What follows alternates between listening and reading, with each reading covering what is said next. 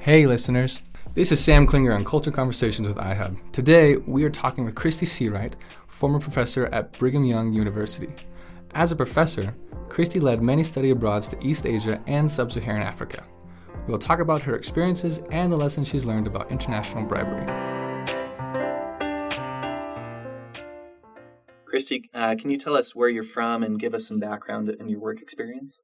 I uh, grew up in Southern California, which I love the weather there. I've never quite adjusted to the Utah snow, but uh, it is gorgeous here. I did my undergraduate degree here at BYU, and then I um, did some graduate work at University of Utah. I actually ended up getting a second bachelor's degree there because I switched to business, and then I got an MBA. And in the process of the MBA, I uh, moved into the PhD program in operations management and international business. Then, um, after I finished my undergraduate degree in Provo, I was married and I was actually a full time homemaker and mother for 18 years.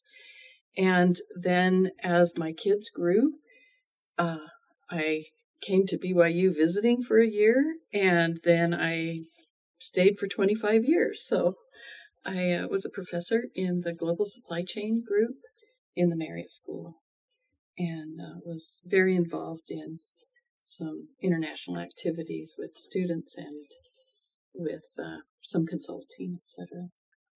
There are a few different kinds of activities. We, um, my family and I, husband and, and one son, um, lived in Belarus for about half of half a year doing a Fulbright fellowship and that was quite fascinating. It was 1996. So the the Belarusian Constitution was written in 1993. So it was a very young country, and they only had one presidential election. That president proclaimed himself president for life and is still in power. so that created some very interesting business scenarios. I also spent, well, a couple of years total in the Asia Pacific. It was about two months at a time over a period of about 15 or 20 years. Some of that was with BYU students. So we did several study abroad programs there for business students to have the opportunity to go to three to five different countries so they could observe business in different environments and different economic environments, different political situations, different cultures, and learn from business leaders how business was done. I just retired last summer, mm-hmm. but the last several years before I retired, we spent a lot of time in Africa, a couple of months a year, maybe two or three months a year, some with consulting and, and some with students. We had a great program there. Let me just tell you how it got started uh, we were in a, a village in Malawi and we were just asking some people um, what some of their problems were. What they were kind of explaining to us through interpreters what some of their problems were. And the main problem that the women were discussing was that they had to walk further and pay more money for firewood. And so, of course, my curiosity got to me, and I started looking into some of the reasons why that was the case. And I was aware that they used firewood for cooking their grain based diets in, in most of sub Saharan Africa, but I didn't realize that the um, trees were starting to disappear and forests were starting to disappear. In fact, in Malawi, 4 to 5% of the forests disappear every year because they're cut down for fire fuel. They don't have electricity in the villages, and petroleum based fuels are very expensive. So we got together with some students who decided let's do a study abroad. And part of the study abroad, we spent a couple of weeks in Malawi working in two villages to work with them and determine ways to uh, produce charcoal. And they grow maize, that's their main staple, is basically corn flour. And about 80% of the population are subsistence farmers. So there's a lot of corn grown in Malawi, and the um, corn stalks at the end of the harvest, they just burned them. It was actually quite a cause of air pollution.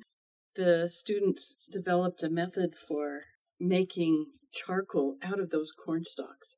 Now, they found a lot of information online from other efforts, but then they had to adapt it to the conditions in Malawi and um, found in order to carbonize the corn stalks that they were able to build a kiln out of bricks that were made from mud. So it was free basically. Then they carbonized the corn stalks and then got a binding agent, which is kind of like a water based pudding with starch, and um, put in the carbonized corn material. And then they went to a welder in town and for just a couple of dollars were able to get a press made and they made some small charcoal. We went back the next year and found that they had found different binding agents that originally they were using starch that was food and they don't have enough food so that's not an appropriate use of of edible starch. But they had found several other uh, things that worked and um, improved on the process. Do you know were they making the charcoal for themselves or were they trying to sell it? I think one of the villages they said that they had been selling the charcoal to other villagers, but did you see that in year three? Yes, that's another really important issue because in the villages where they're subsistence farmers, the only way to get cash is to sell their food that they grow. Now, sometimes they grow cash crops. The primary one is tobacco, but the demand for Malawi tobacco is dropping because um, they're able to raise tobacco closer to the manufacturers and it's less expensive for the companies that process the tobacco. And I think it ruins the soil as well, right? It completely leaches many of the nutrients that are needed to grow corn. So it does create problems. But many of the villagers who used to grow tobacco no longer do. So they were looking for ways to generate cash. There are a couple of important reasons why. Number one, children can't go to school without uniforms and school materials. And so children aren't getting educated, especially girls. But also malaria. There are supposed to be uh, medications provided by the government, but that isn't consistent, especially in rural areas. Distribution isn't good, and there are other factors, mm-hmm. um, some fairly corrupt factors that may impact that but they can't get the malaria meds. And in 2017, about 400,000 children in sub Saharan Africa died of malaria. And the malaria medicine, which is quite effective, costs about a dollar fifty. So we were trying to help them generate cash, um, and they were able to sell charcoal for about a hundred percent markup. So that became a source of cash also. What are some of the challenges while doing these humanitarian projects abroad, specifically in Malawi and Africa? From my perspective, the primary challenge is figuring out how to help people in the villages to help themselves. Almost every village I walk into in Africa and even in other rural areas in developing countries, the first question they ask me is often, what are you going to give us? And I've heard about numerous projects where people come in and bring things or give things away, and it makes life better for a short period of time. But for grassroots development to take place, people need to have something sustainable, economically sustainable from our business perspective. They need to have skills. Uh, you know, when I walk into the village and they ask what we're going to give them, at first, my first thought was to say nothing. We don't give you anything. But then I realized no, we give you ideas, skills, technologies that you can adapt and improve your lives. And we don't usually say this, but at the end of our time with them, we usually find that it has also given them hope because they've discovered that the way things have always been doesn't need to be the way things will be in the future, that they're responsible and they need to make the difference. And, you know, it's really quite astounding. They're very bright people. We love working with them because we'll present an idea or... and then they'll improve on it or they'll say could we do this another problem that we've discovered that there's there are serious um, deficiencies, dietary deficiencies. And of course, one is protein, which is because they eat a lot of starch, primarily starch, and there's a lot of malnutrition associated with that. But also iron, vitamin A, and vitamin C. And they love mangoes. The mangoes grow for about four months of the year, and they just can't eat them all in time, and they fall on the ground, and, and many of them rot. So we thought maybe we could help preserve those. Mangoes do have some iron content, they're very high in vitamin A. They're also very high in vitamin C, but preserving them does destroy some of the vitamin C. But we did some research and found that if we covered the fruit that was drying with a cotton cloth, then the heat could get in to do the drying, but some of the destruction of the nutrients is by the radiation. And that blocks the radiation, mm-hmm. but still allows the heat in. And if it's cotton, it allows the moisture to leave. And they can dry fruit, and they can dry it in a day. And so we had taught them how to dry. When we were there, mangoes weren't in season, mm-hmm. but we worked with some papayas, which are very similar in nutritional content. And we tried some other fruits too. And then one of the villagers showed us a pile of pumpkins, hundreds of pumpkins that they had raised and had just harvested. I guess pumpkins grow like zucchinis. and they steam them and, and eat them and get a lot of vitamin A and some other vitamins from them. They have no cold rooms. It's warm there I mean, when we were there in the dead of winter, it was 75 degrees. so, yes. So they couldn't um, eat them all and they had no way to preserve them. And they said, Can we dry those? And it was like they're thinking, they're taking this idea and generalizing it or adapting it to other things. And so we um, did some dried pumpkin. And when it was dried, we crumbled it up to powder and provided some Ziploc bags and told them how to get them when they sell their first fruit to then buy a package of Ziploc bags because they could make enough to buy a package of small mm-hmm. snack size Ziploc bags. But then we showed them how to reconstitute it. It was like um, mashed instant mashed potatoes. I mean, they have nothing instant. Everything is made from scratch three times a day. The women probably cook two, three, four hours a day and they could just pour boiling water in, and there's their relish to go with their sema. Mm-hmm. The sema being the corn meal, mm-hmm, the very very thick cornmeal that's their staple. Getting back to your original question of how to best help when uh, helping people improve their lives, De- development is the the major objective. We have to depend on them and learn from them how they do things, what they eat, how they process things, how they they live their lives, what they have available, and they're very open and they share that with us. Didn't you find that? that...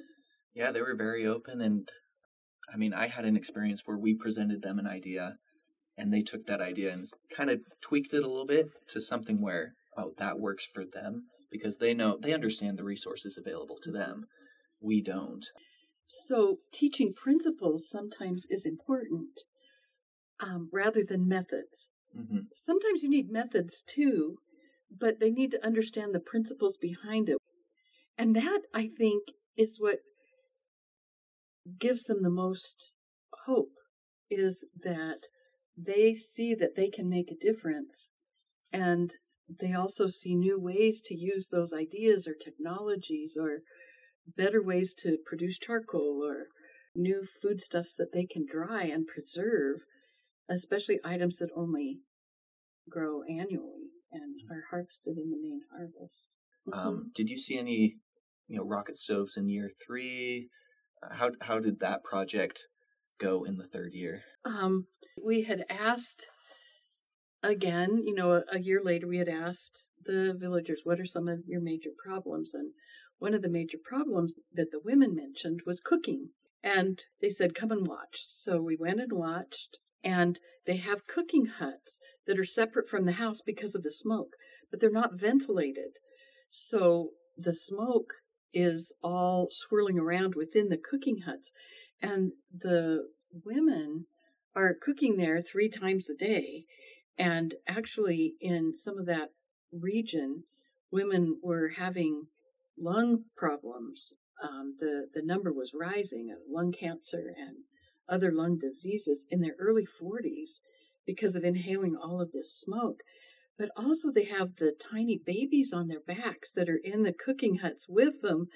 So, um, when Bowen expressed an interest in going, and he's a construction management, he was a major, now he's a construction manager in Denver, but he um, indicated an interest in working on that, and his father had built rocket stoves, so he had some experience with that, and they were able to build a stove that vented the smoke out the back through a small um, hole that they lined with bricks. But then the people came and put in small pieces of PVC pipe because they had a better idea of how to vent that and how to get the smoke further away using the PVC pipe. So they were now able to cook with less wood or charcoal, depending on what they were using, and they were able to vent that out. Yeah, it was pretty it's a win-win. fun. And when they showed them how it worked and took them around the back to see the vent, the women cried. So then when we went to Chikui Village, the new village we went to last year, they took us to see their their rocket stove and they had a sign um, that they had handwritten on a piece of paper and taped it on the cooking hut that said stove with chimney c h i m M U N Y. and we thought that was the best chimney we ever saw. I should tell you about some of the things we're doing this year. I'm working with uh, my husband and I, and a couple of others who have been volunteering a lot of their time, are working with an organization called Extending Reach International. It's a new not for profit organization that is doing some of these similar things. And we have a group of young adults going in about two weeks to um, Zambia, Livingstone. Uh, it's Kazungula near the river. There's a place where all the trucks cross the river. Zambia is very rich in copper and it's being mined and being transported by truck to China, the world's factory. So they have to cross the, the Zambezi River to get into Botswana, to get to Namibia, to get to the port. So trucks line up um, for two reasons. One is that the ferry that takes them across the river can take two trucks at a time, and often there will be a hundred trucks lined up in the morning. Also, some of them have to wait a couple of days for their um, bill of lading to get the permission to take the extracted materials out of Zambia and to take their load into Botswana. So, different um, customs issues that they're dealing with. And so, there are lots of trucks lined up right there at the river. And there are several villages there. And um, unfortunately, the poverty in these villages combined with this ready market makes for a scenario where there's a lot of unfortunate trafficking of daughters taking place. So uh, we're trying to help them find other ways to make their lives better, to improve their, their way of life, and to raise money, to earn money, much more money. We have four projects we're working on this year. The primary one, they've talked about wanting to increase the yield of their crops. Their maize crops are um, not very abundant, I guess would be the right word, and trying to increase the yield of their, especially their maize. And so we're going to be teaching them how to enrich the, the soil. soil. We have a student who is a senior in biochemistry here at BYU who is putting together, he's been talking with folks in Malawi at, at the School for Agriculture for Family Independence, SAFI. And he's researched all these different leaves and finding now how to adapt those principles to the area in Zambia and find out what leaves would work best and what um, other materials are readily available and inexpensive. So that's one thing they requested. They also requested to learn how to make charcoal. They also want to learn to dry fruits. We actually have a couple of students doing an internship there, and they're going to stay a little longer and they're going to work on teaching them how to package it, how to preserve the food and the charcoal, and how to sell it because both of those items should sell to other villagers, but the dried fruit, there certainly should be a market, a steadily consistently replenished market every day of truck drivers driving through. And one of the students, BYU students who went with us on the study abroad, she had sat down with the women. You saw the women. Uh, they dry the corn out in the field, and then they only bring in the ears of corn and stack them way up. And then they take it with their hand and Mm-hmm. remove the kernels with their thumbs, things. And she and another student, Jake, figured out how to use a piece of PVC pipe that's maybe four inches long and put seven screws around it, and it worked. It worked really well. They they did some timing and found that it's at least ten times faster for the women. Wow. So they were really excited, and they also could make those and sell them for probably seventy-five to hundred percent profit. The problem is you have to buy a whole PVC pipe, which is The initial capital uh-huh. It's it's a dollar fifty, which is a lot of money. But if they can each make one and sell one, and then pool their money, half of their money, they can buy another PVC pipe together and each get two that they could make and sell one and keep one for themselves and and the one they sell they could again Reinvest Rein- and mhm. keep it going. so we're going to try to help them learn that That's great. So, what is Malawi like? Um, maybe we can start out. You know, what's you know what's the government of Malawi like? Well, there are are actually layers of governing bodies because there are the traditional leaders, which are um, villages and within the ethnic groups. And then there is the political government of the countries. And the borders of the countries, uh, many of them were drawn by European countries who were uh, invested in, in Africa. And then most of them left, most of these countries gained independence in the 60s or 70s, around, around that time. So many of these countries are quite young. But the indigenous governing system that works in villages, and, and there are villages, and then there are collections of villages, and then there are collections of collections of villages. There are several layers of indigenous governing, which covers a lot of things. Um, actually, the role of the headman of a village is traditionally to make sure that everyone in the village is taken care of. And if if someone runs out of food, then the the head of the village might talk with others in the village to make sure everyone has the basics that they need. Um, the headman of the village controls the cemetery. We found one village that had been doing some of these projects to improve their soil and to to improve their way of life. That the headman of the village basically made it mandatory, and those who did not participate could not use the cemetery. And when I heard that, at my first thought was, is that a huge incentive? But I didn't realize that the use of the cemetery, every family needs it once or twice a year or more with cousins or aunts or children or um, their the life expectancy is much shorter. So it was an important aspect of their lives, and um, this is how how there has been order in these organizations in these groups of people for many years. But some of these groups span across different borders. For instance, in Malawi, the vast majority of the people are Chichewa, but part of that group also expands into eastern Zambia and into northern uh, Mozambique, which is on the east. And the actual country lines that were drawn by foreigners tend to not be drawn around ethnic groups. So there's still that layer, um, there's a king of the Chichewa people. But then in, and he's actually in Chipata in eastern Zambia, his home is there. And then there's a president and a parliament in Malawi that comes from all over the country of Malawi. And of course, it's only been around for maybe 40, 50 years. It has become more influential over time, and the political entities because they are gaining in influence and power within their countries.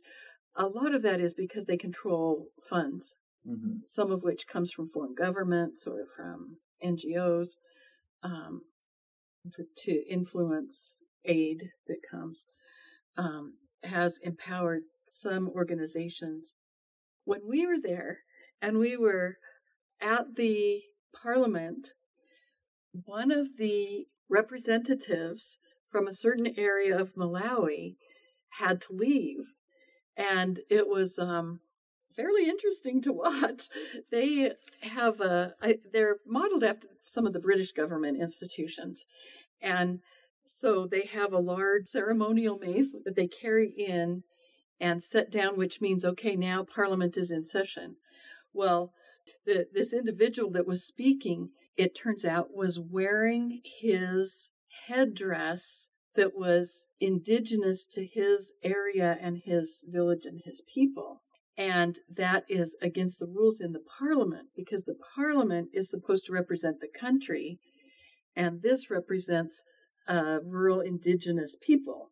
And so he was not allowed to wear that. And it turns out a, a week or so earlier, he had been invited to leave because of wearing the headdress and he was suspended for a week and he came back wearing the same it's like a, a fur crown. He was asked to remove it and he would not and he was speaking and so the the head of parliament invited him to quit speaking and to leave and he wouldn't stop speaking and he wouldn't leave.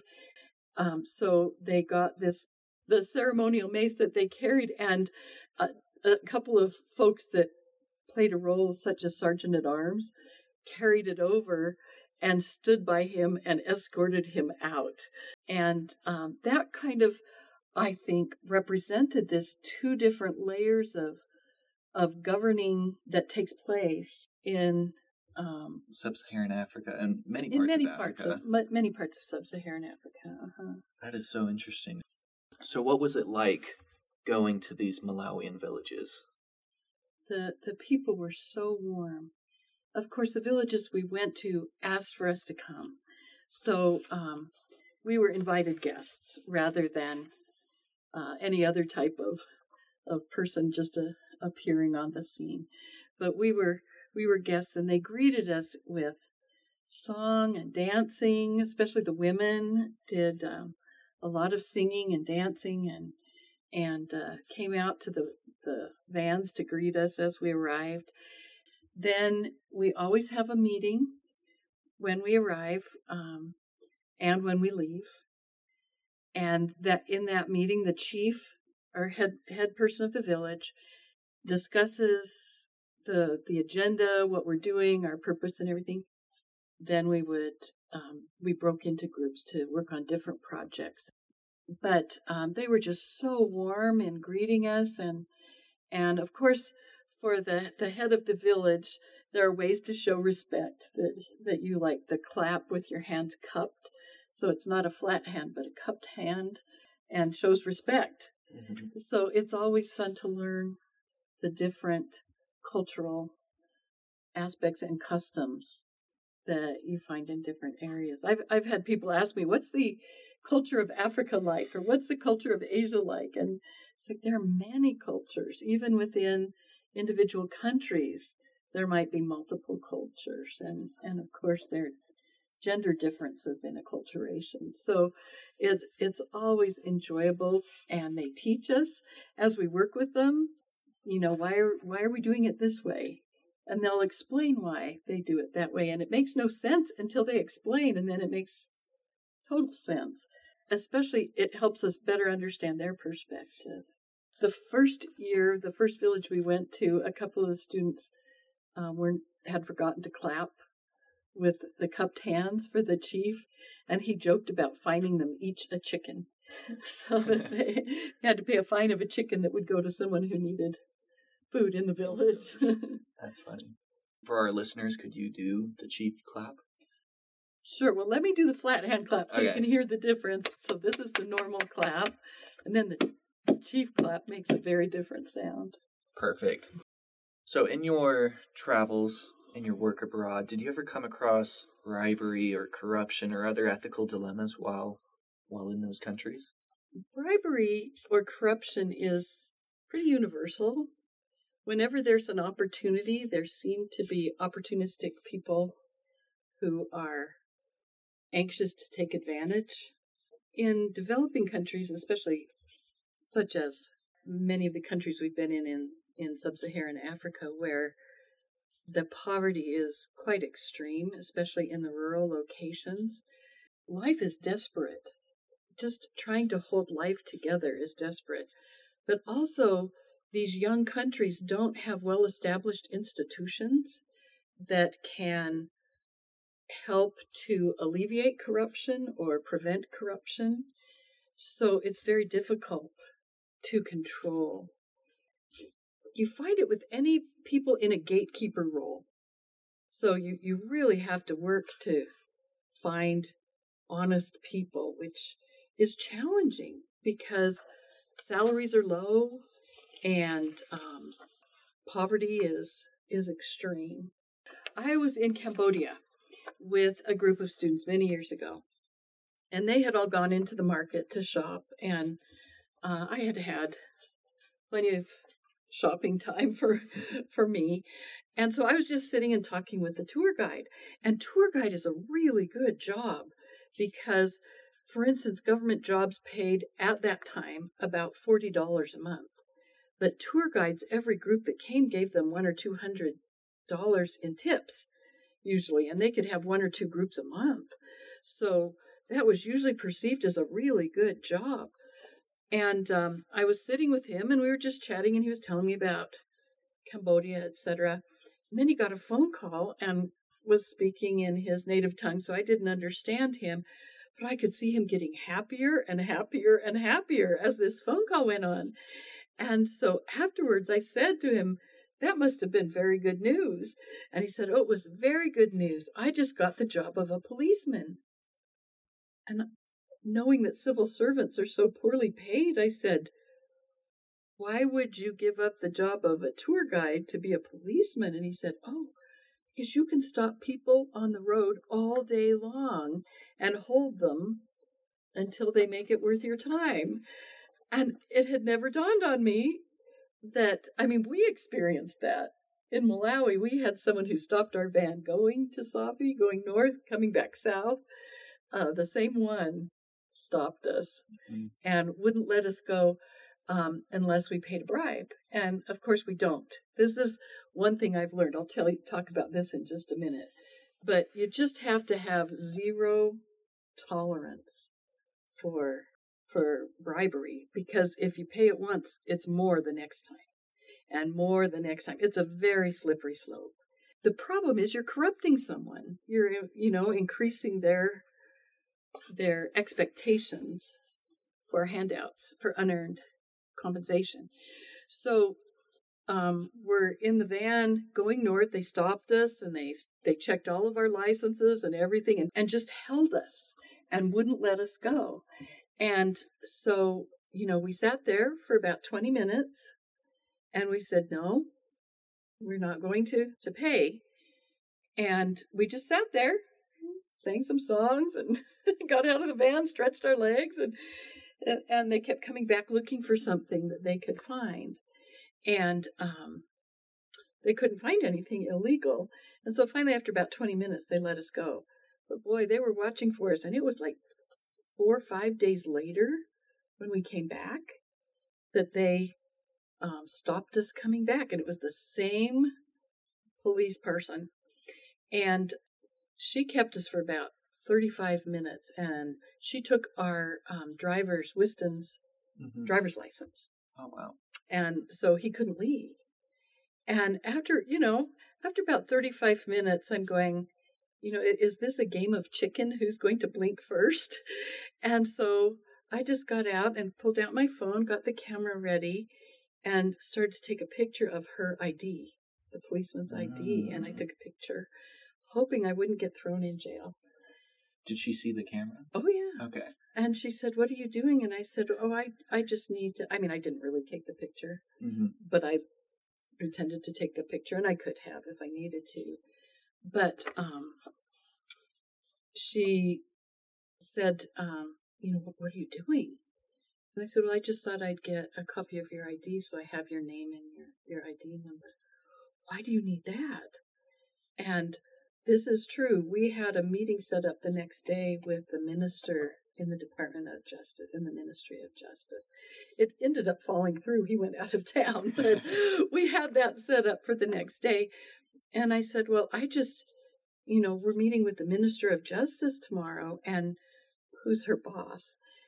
Boss's boss's boss's boss. Mhm. And, um, and we just wanted to ask him how this works and, and what the expectations are and why we're being detained and why this isn't. Oh, this is just a misunderstanding.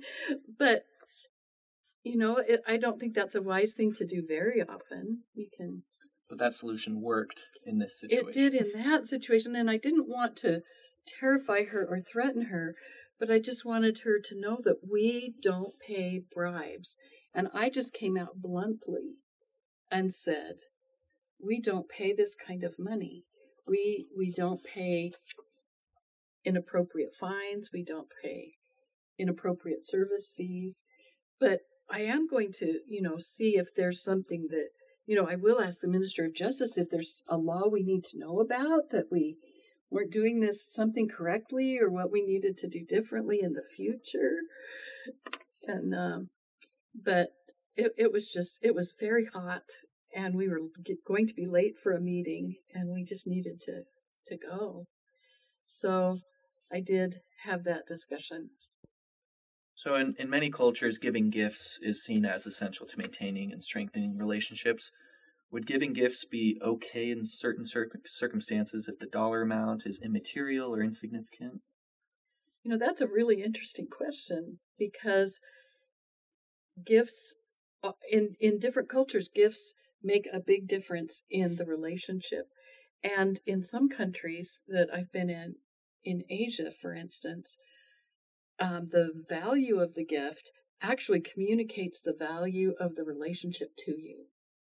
I guess in the United States, sometimes a sentimental gift is more important than the dollar amount of the gift. It might be the opposite, where, you know, it might be a sentimental gift for us, but because the dollar amount is so low, it it appears that we don't value the relationship. Mhm. Yes, here, you know, we have the saying that it's the thought that counts. That's not universal. Sometimes it's the price or the value that counts. Um, but there are ways to maybe have something unique in your company that you give that isn't expensive but unique and valuable Mhm. to, to create value outside of dollar amounts. It sounds like you know bribery and corruption are inherent where there are no institutions to police it or low living standards where you know we don't know where the next meal's coming from so you know i'm going to try to i'm going to try to make take this Mhm. bribe Well, and the the suffering that results from a a small number of people improving their lives makes it very difficult for the rest of the population. For instance, there are some countries where um, medications are provided by the government. It's part of their their social services health system, but it's very hard for people, especially in rural areas, to to get the medicine because the people who were charged with delivering it or the people who um, order it ordered less and got kickbacks or took some for themselves to sell on on the open market to make extra money or or you know just different gatekeeper functions where they're empowered to serve themselves rather than to serve the population for which they're hired to do or which their position would indicate they should do. so it's not just power plants and businesses but it can get into you know distribution of malaria pills Mm-hmm. Mm-hmm. that's sad hmm Or fertilizer that's provided for poor farmers. I was told of a, a situation where the government provided fertilizer to extra poor farmers every couple of years so that they could improve their soil and increase their yield. And um, the truck drivers delivering it, there usually when they got to the distribution point, there weren't as many bags of fertilizer on it as there were when they left the left town to go out into the country, and so they had um, police escorts added, and they had the same problem, but the police were improving their standard of living too. So it's just difficult when the the people empowered or entrusted to enforce the law or to protect the citizenry are equally involved because they have access to assets or they have access to individuals that mm-hmm. can help line their pockets it's very tempting and very challenging to not not participate in those kinds of corrupt activities when when their future is not certain either their economic future is not certain and that is not to say that everyone in these positions does this mm-hmm. it's just much easier to happen there thank you so much for being with us today christy do you have any final words of wisdom for those who are traveling abroad or working abroad i think i would just say that I don't think I've ever been anywhere in the world that I haven't fallen in love with the people. The our brothers and sisters around the world are just dealing with the same issues that we are. They have the same challenges. Sometimes they have more challenges or different challenges, but we're we're all in this together. And I think the more we interface with each other around the world, the more we realize that we're all from the same family, that we're all citizens of the world. Of course, we love our countries, but we're also citizens of this big, beautiful world. Thanks for joining us, and we hope you can join us again next time.